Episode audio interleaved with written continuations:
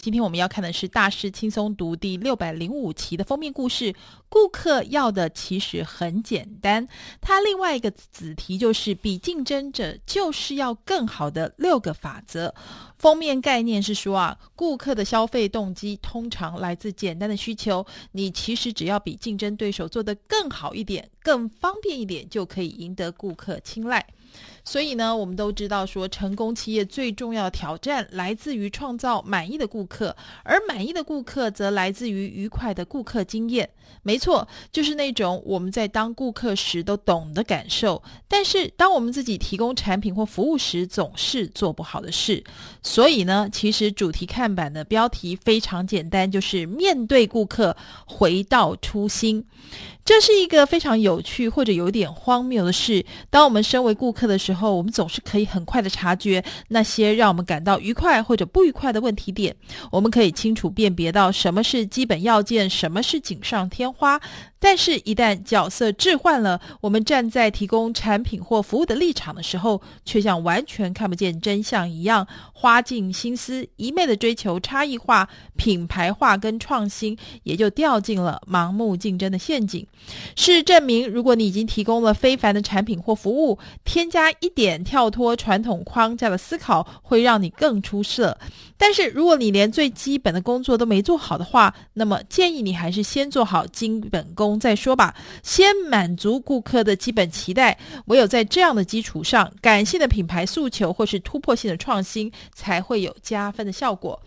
接下来告诉你过犹不及的差异化。本书作者派崔克·巴维斯认为。所谓差异化的好处是被过度夸大了。大部分的顾客其实并没有想到要有什么独特或者尖端产品，只想要价格合理、持续好好发挥所承诺功能的优质产品。所以，如果你的公司想要蓬勃发展，不要去关注差异、噱头、品牌化或者跳脱框架思考这些琐碎的观点。必须要把基本功做好，去接近你的顾客，理解他们最重要的事情是什么，然后提供比你竞争者更好的产品给顾客。现实世界里，成功的差异化不是指独特销售主张或者是花哨的特色。好产品总是因为贴心服务。准时交付以及始终优质而显眼，适度独特或者是有趣，或者是令人兴奋，但是并不会自动导向事业成功。唯有一直超越顾客的期待，才会带来长期的成功。如何把该做的事做得更好呢？作者强调，他们并不是反对所谓的差异化、创新或者是品牌化，而是强调他们必须以顾客最重视的需求为核心焦点，把应该做的事做得更好。高阶主管常常会忽略真正的问题，因为他们花太少时间跟顾客直接互动了，而他们的下属也很容易迎合上司，造成互相蒙蔽的状况，结果导致企业花了太多的心思营造华而不实的行销策略，却忽略顾客最基本的需求。所以呢，我们要来看看到底要如何。面对顾客，回到初心。第一个规则就是关注品类利益，而不是自己个别的品牌利益。顾客真的不会因为某个品牌提供了其他品牌没有的功能就购买这个品牌。事实上，顾客购买的是品类上能够满足他们的需求与提供最佳利益组合的产品。有鉴于此，你应该少担忧品牌差异化，而是要多花时间去发掘顾客对品类的需求，然后专注于比任何人都要更能满足这些品类需求。品类的利益从来不会独特，它是每一个想在市场竞争的企业都必须要提供的。事实上，我们要认真思考日本所谓的改善概念，就是不断的改进，而且要不断的设法经常改进你提供给顾客的服务品质。第二，要专注于顾客需求。便是那些已经为人所知，但是没有被你产品产业满足的需求。这个地方的关键是重新理解，在现实世界里，顾客实际如何做决定。品类利益是你事业存在的唯一理由，要设法多提供这种品类利益，而不是可接受的替代品。这样顾客就会爱你，你不需要任何有别于其他人的特色。第二，简单想。不要想太多，因为顾客正是这么想。这就是第二个规则。理论上呢，当一种顾客需求产生了，消费者就会明了公司的产品或者是服务能够做到什么。但是顾客想要的其实是这样以下的产品或服务：一、价格有竞争力；二、一有需要就能够供应；三、配送妥善以及可靠的售后服务支援；四、功能上足以应付需求；五、用起来可靠而且完全可预期。事实上呢，顾客对你品牌的看法就是这么简单。你的挑战就是要可靠的、不断地满足他们的期待。一旦满足了，他们就会一再购买，而且告诉他们的朋友，没有比这更好的事了。接下来呢，我们要了解为什么有些品牌卖的比别人多。答案很简单，因为市占率直接反映了有多少顾客相信某种产品比其他的竞争产品提供更多主要品类利益。越多人相信某个产品有把基本面做好，它的市占率就会越高。顾客在乎品牌的程度比行销人员所相信的还要低。在所有其他条件都一样的情况下。大部分顾客采用的主要标准是一个产品或者服务是不是能够做得到他们需要做的事，他们想要简化是不是过度复杂化他们的生活，所以消费者会货比三家，然后选定一个品牌，接下来他们会继续购买这个品牌，直到发现有另外一个竞争品牌效能更好。这个时候第一印象很重要。顾客常常迅速地做出购买决定，然后花时间试着利用符合事实的资讯来支持自己所偏好的决定。买家即使会，也很少在他们购买的产品中寻找独特性。顾客其实想要的是他们的需求能够以合理的价格快速满足。接下来我们看规则三，那就是检视顾客最初如何做出购买决策。投入某种富创意的跳脱框架思考之前，要三思，要务实而非聪明。检视顾客究竟如何做出购买决策，而且监控你提供一般品类利益的效能是比竞争者高还是低。千万不要把目光离开焦点。如何要为你的顾客创造价值？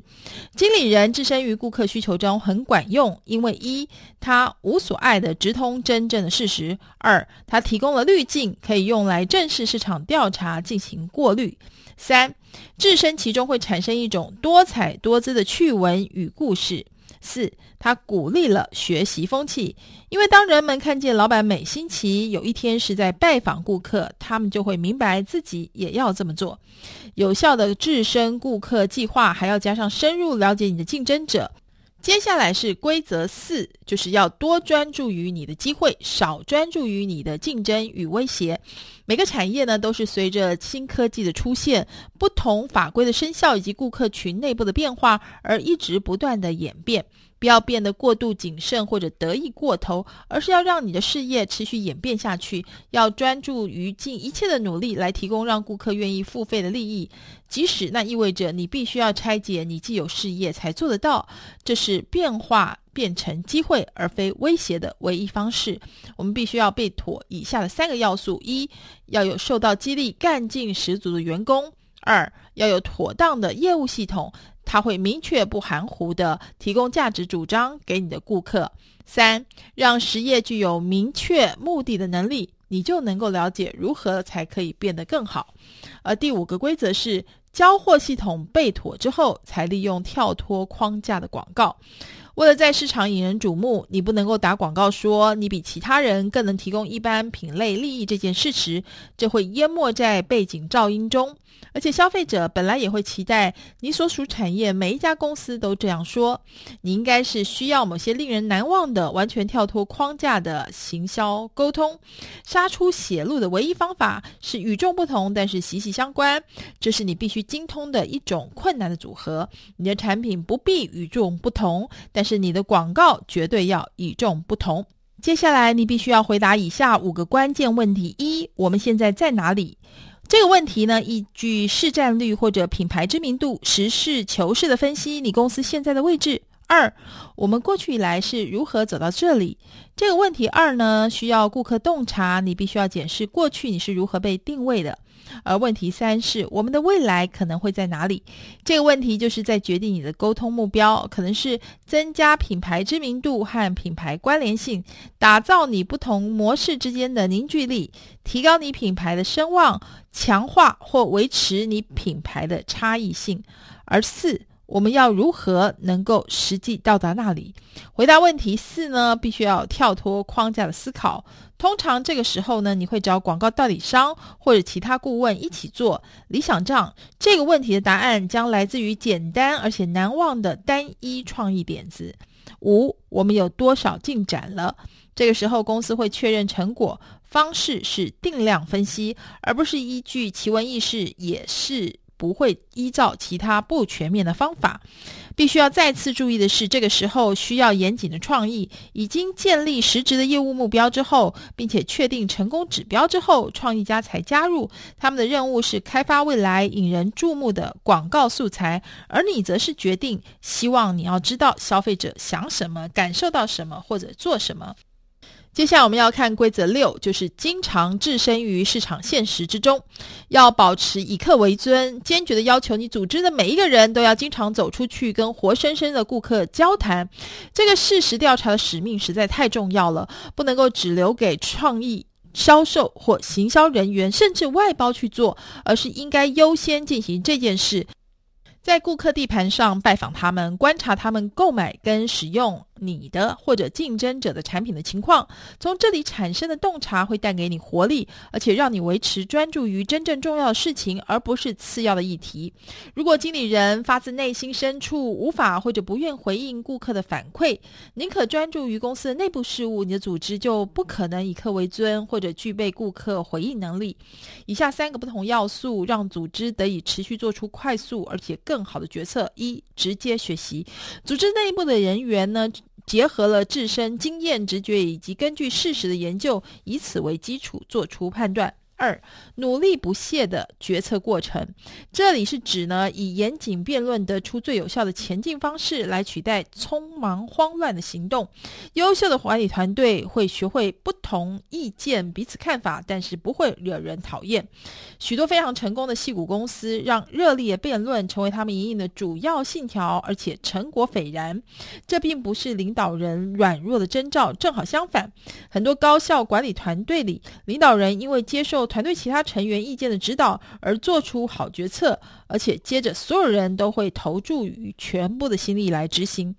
三。有凭有据的实验，这也是指呢，一旦实验真的开始了，他们是根据所有聪明应用的有效资料来进行的，而不是黑暗中随便摸索的。